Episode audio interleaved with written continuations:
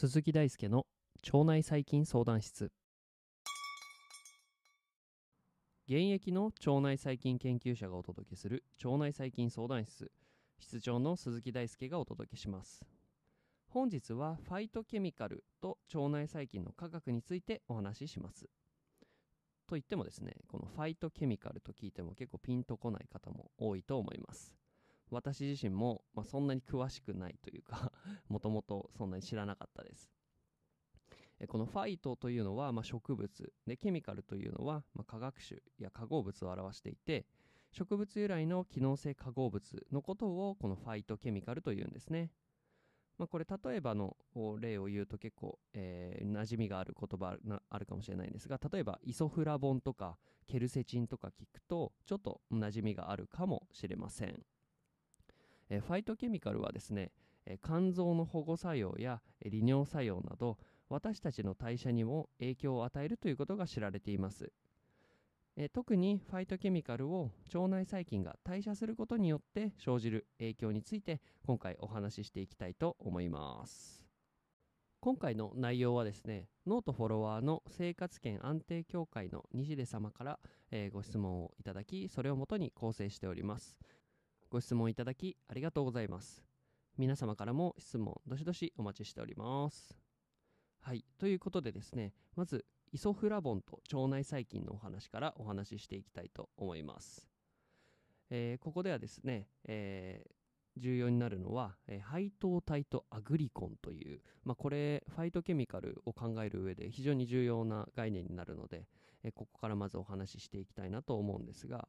まずこの配糖体これ英語で言うとグリコシドというんですけれど、えー、配糖体とは糖と別の分子が結合した化合物の総称を配糖体と言います、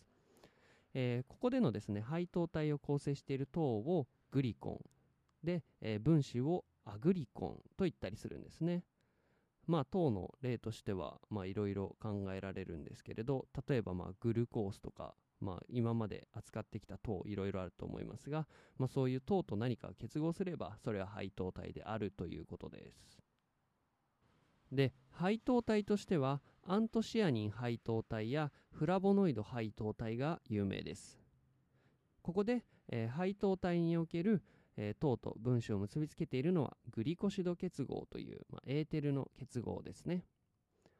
配糖体の結合が分解されてこのアグリコン、まあ、糖ではない分子が生じることが、えー、生理活性を生じる考える上で、えー、重要となってきます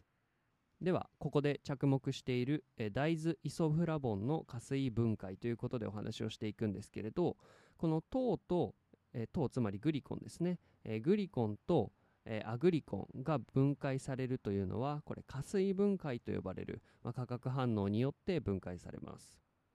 でここでは大豆イソフラボンについてまず着目するんですが、大豆イソフラボンはですね大豆に含まれている配糖体の一種で、えー、大豆イソフラボンのアグリコンはですね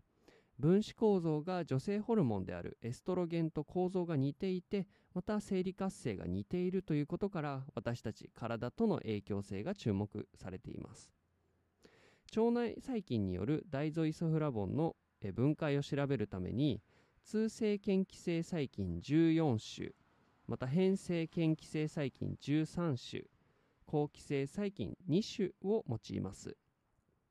通性嫌気性細菌の一部を紹介していくとビフィドバクテリウムアドレセンティスやビフィドバクテリウムロンガムまた、えー、ラクトバチルスアシドフィルスラクトバチルスガセリ菌などを使用しています。偏性嫌気性細菌の、え一部を紹介するとバクテロイデス・ディスタソニスやバクテロイデス・フラジリスバクテロイデス・オバタスフソバクテリウム・ヌクレアタムミツオケラ・マルティシダマルタシダ菌を使用しています。まあ、ここまでお話ししてきたのは結構なんか今までの腸内細菌相談室でも扱ってる細菌たちが多く出てきてちょっと嬉しいですね。なんかオールスターって感じがしますね。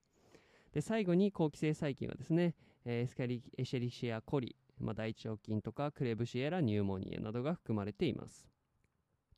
大豆イソフラボンの加水分解はえ今回確認されたところえ通性変性嫌気性などによらずですね分解する菌としない菌で顕著な差があったということでその細菌自体が、えー、通性嫌気性なのかとか変性嫌気性などかによらず細菌ごとにその機能活性が異なってきました。大豆イソフラボンの加水分解は、えー、ビフィドバクテリウムアドレセンティスや、えー、ラクトバチルスアシドフィルスなどですね。多くの細菌が、えー、代謝可能であるということが分かりました。また、えー、大豆イソフラボンのアグリコンがさらに分解されることで生じる化合物などは検出されなかったので、まあ、基本的には大豆イソフラボンが分解されてできる、まあ、エストロゲンに似た構造の分子が放出されるかしかもその分解っていうのは多くの細菌によってできるということが分かったんです。まあ、以上によりですねその大豆イソフラボンの代謝というのは、えー、個人間の腸内細菌組成の影響を受けにくいということが示唆されました、えー、続いてですねまた別の配糖体であるケルセチンのお話をしていきます。ケルセチンは、え、玉ねぎやリンゴなどに多く含まれるポリフェノールの一種です。田村先生らの、え、報告によるとですねケルセチン代謝と分解はですねクロストリジウムオルビシンデンスが、え、行っている。クロストリジウムオルビシンデンスが行っている、え、と確認しています。また、えー、ここではですね、えどういう実験をしているかというと、え健常者から得たサンプル糞便サンプルについてケルセチンを含む培地に対してですね糞便微生物を培養そして得られたコロニーの同定を行っていくんですね。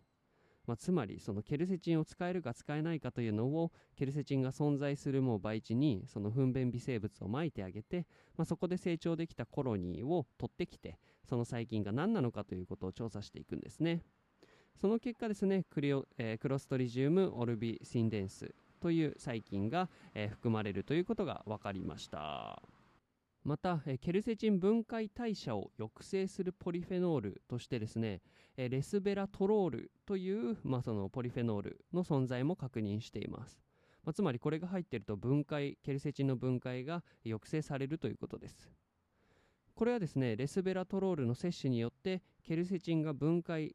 ケルセチンの分解が抑制されて、ケルセチンの吸収量が増加するという可能性が示唆されました。また別の研究ではクロストリジウム、えー、コッコスイデコッコイデですかね。コッコイデと、えー、結晶中ケルセチン代謝量の間に、えー、性の相関関係が確認されています。なので、まあ、今回2つの細菌種ですね。クロストリジウムオルビシンデンスやクロストリジウム、えー、コッコイデ、えー、などの細菌がこのケルセチンの代謝と関連しているんじゃないかということでした。